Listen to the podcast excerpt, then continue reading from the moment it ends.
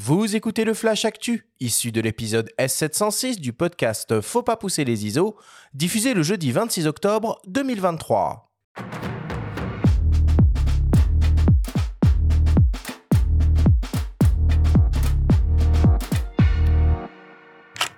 Cette semaine, dans le Flash Actu, Leica voit large avec deux nouvelles optiques SL. L'homographie lance un plaidoyer pour sauver le format 120 mm et le Satis revient les 15 et 16 novembre prochains. Le Flash Actu vous est présenté par Fox.fr, le site des spécialistes de l'image. Leica vient d'annoncer deux nouvelles optiques à destination de son système hybride SL en monture L. Il s'agit d'un zoom grand angle 14-24 mm à ouverture constante f2.8 et d'une focale fixe grand angle également un 21 mm f2. Le nouveau 14-24 mm est le second zoom de la sainte trinité des zooms polyvalents en ouverture constante f2.8 et rejoint donc le 24-70 mm f2.8 déjà au catalogue. L'objectif est composé de 18 lentilles réparties en 13 groupes avec 3 lentilles asphériques, une mise au point interne et une très belle lentille frontale bombée protégée par un pare-soleil fixe et qui implique donc une utilisation de filtre par l'arrière au niveau de la baïonnette.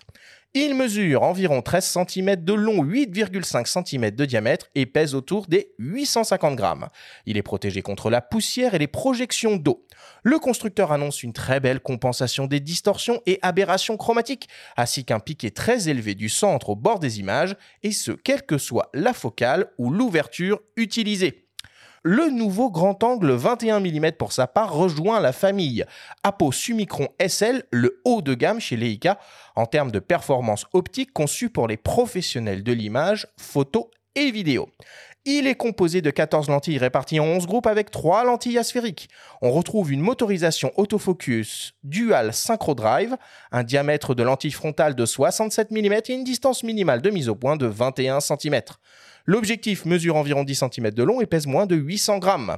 Le nouveau Leica SL Super Vario Elmarit 14-24 mm f2.8 ASPH est proposé au prix de 2550 euros et le Leica SL Super Apo Summicron 21 mm f2 ASPH au prix de 5410 euros.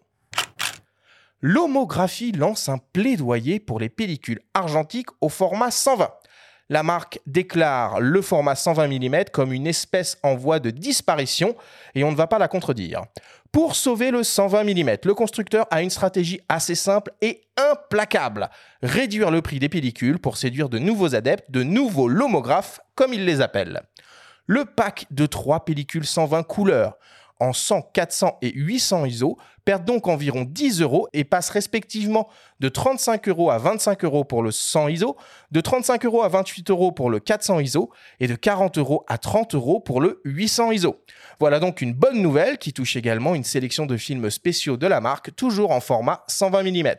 À titre de comparaison, on trouve sur le marché par exemple un pack de 5 pellicules Kodak Hectar 100 en format 120 au prix de 90 euros, soit 18 euros la pellicule. Et enfin, pour terminer, le Satis, salon français dédié à la production audiovisuelle et au broadcast, revient pour une nouvelle édition au Doc de Paris les 15 et 16 novembre prochains au programme de cet événement incontournable de la vidéo professionnelle sous toutes ses formes. Un grand cycle de conférences, un impressionnant espace exposant pour découvrir, prendre en main et tester tous les produits qui touchent de près ou de loin à cet univers. Et enfin la remise des trophées Satis et pour la première fois un espace rencontre pour mettre en relation recruteurs et talents. Nous nous sommes entretenus avec Stéphane Faudeux, le directeur du festival. Il nous parle des nouveautés de cette édition 2023. On l'écoute. Le Satis euh, est en fait le seul événement francophone qui va regrouper euh, l'ensemble des acteurs de l'écosystème de l'audiovisuel au sens large. C'est-à-dire que tous ceux qui ont besoin de produire des contenus euh, audiovisuels, donc de l'image animée ou du son et du son euh, ont un intérêt à à la fois exposer et aussi à venir visiter le, salon. Cette année, euh, pourquoi on, passe à une vitesse supérieure? Tout d'abord parce qu'on a eu beaucoup de demandes de nouveaux exposants et donc on a pris la décision de rajouter un troisième doc, un troisième hall. Il y a un grand doc qu'on appelle le doc Pullman on va retrouver sur plus de 3000 m2 un, un nombre assez important d'exposants de la production jusqu'à la diffusion des contenus.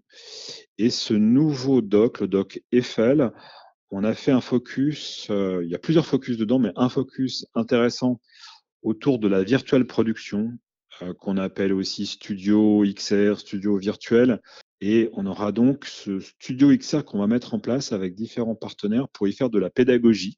On va avoir des case studies, donc des studios, des créateurs qui vont venir sur les deux jours présenter le travail qu'ils ont fait euh, sur un film, sur un décor broadcast, sur une pub, euh, avec des possibilités d'interactivité avec, euh, avec, le, public. On a aussi une salle de conférence. On a beaucoup de monde hein, sur, les, sur, les, conférences. C'est 5000 personnes sur, sur deux jours. Donc, un très beau panorama, un florilège assez, assez important sur, sur les exposants et aussi sur, sur les conférences. Le Satis, c'est au Doc de Paris à Aubervilliers les 15 et 16 novembre prochains. Le salon est réservé aux professionnels. La demande d'accréditation se fait sur le site du salon satis-expo.com.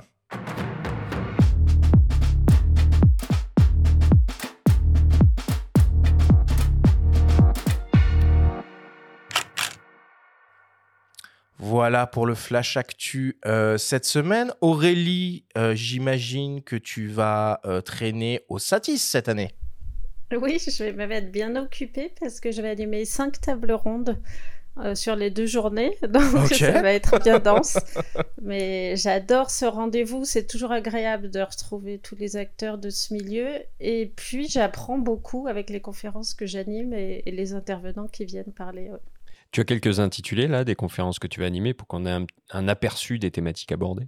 Alors, il y a un sujet dont on parle beaucoup qui s'appelle IA. Oh et du coup, on va en parler sur la captation et sur la post-prod. Et j'ai envie de dire presque à l'opposé, on va parler aussi de gens qui créent une nouvelle chaîne de télé. Et puis, euh, je parle aussi stockage, réseaux sociaux. Donc, euh, ça va être bien dense, mais bien intéressant. Vraiment, euh, tous les amateurs euh, de vidéos, alors qu'ils soient professionnels ou non, euh, je vous invite à vous accréditer quand même pour, pour cet événement qui est, qui est, qui est super chouette. les accréditations sont, sont gratuites et c'est vraiment l'occasion, alors évidemment, de suivre des conférences animées par, par Aurélie et aussi de, de pouvoir voir, toucher, approcher du, du matériel euh, complètement, euh, complètement dingue. Et ce que Stéphane a annoncé, là, ce nouveau hall euh, dédié au plateau virtuel, moi, personnellement, ça m'intéresse beaucoup et j'irai très probablement y faire un tour pour voir à quoi cela ressemble. Oui, puis le satellite, il y a des années, c'était vraiment le broadcast. Donc, broadcast, ça veut dire diffusion. Donc, c'était vraiment le matériel pour capter les grands événements, la télévision, etc. Mais aujourd'hui, ça couvre l'éventail des productions. Donc, on va avoir euh, depuis les accessoires pour le téléphone à tous les hybrides, jusqu'aux caméras euh, qu'on n'achète pas nous-mêmes, en fait, qu'on utilise sur des productions, mais, mais qu'on n'a pas rangé dans son bureau. Tu n'as pas une raid là en arrière-plan, non?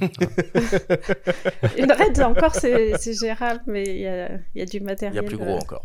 Il y a des camions de régie. C'est toujours intéressant de voir, euh, de voir tout ça. Ouais. Il y a un autre salon aussi qui parle comme ça de vidéo et de cinéma. C'est le micro-salon de l'AFC, euh, qui a lieu, je ne sais plus trop où, voilà, qui se passe au Parc Floral de, de, Paris et qui lui aussi très, très impressionnant.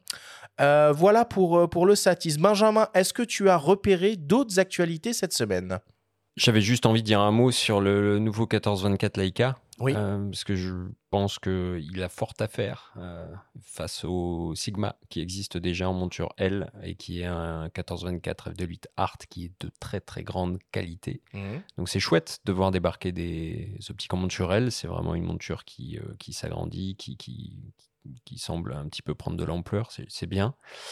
Mais quand on voit le tarif, on se dit que, ouais, vraiment, c'est dommage presque que des focales se recoupent quand il existe déjà des modèles de grande qualité, en fait. Donc, euh, bah, la... Euh, les laïcaïstes euh, restent très fidèles souvent à leur marque et ont envie d'avoir du métal qui s'allie à celui du boîtier, on va dire, esthétiquement, et c'est bien. Mais c'est dommage pour la triple alliance qui n'est pas un petit peu plus de concertation pour éviter que les focales se recoupent. Ce qui est pour le coup euh, le cas de ce 21 mm qui sort aussi, qui est original et qui euh, ne correspond pas à une autre focale existante. Ouais, ouais, c'est vrai, mais tu sais, on observe aussi ce même genre de, de phénomène euh, en micro 4 tiers. Entre l'ancien catalogue d'optiques Olympus et les optiques Lumix, on a certaines focales qui se, qui se ressemblent beaucoup et qui se euh, mais beaucoup moins. qui se recoupent quoi. Bah, beaucoup moins. Et puis et puis surtout les caractéristiques étaient euh, étaient un peu un peu différentes aussi. C'est un consortium le micro 4 mais il y avait moins mmh. cette idée d'alliance. euh, il y avait Blackmagic aussi, hein, qui, qui, fait partie du consortium. là, bon, je, c'est une simple réflexion comme ça en voyant ça, mais je trouve ça, je trouve ça un petit peu dommage. J'ai presque envie d'ajouter, des fois c'est la même question sur les boîtiers.